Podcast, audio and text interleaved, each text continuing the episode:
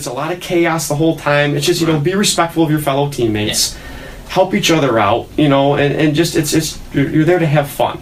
So as long as the whole idea of everybody's learning, everybody's having fun, everybody's you know having some hands-on activity, and everybody's participating, it's pretty much what we're looking for.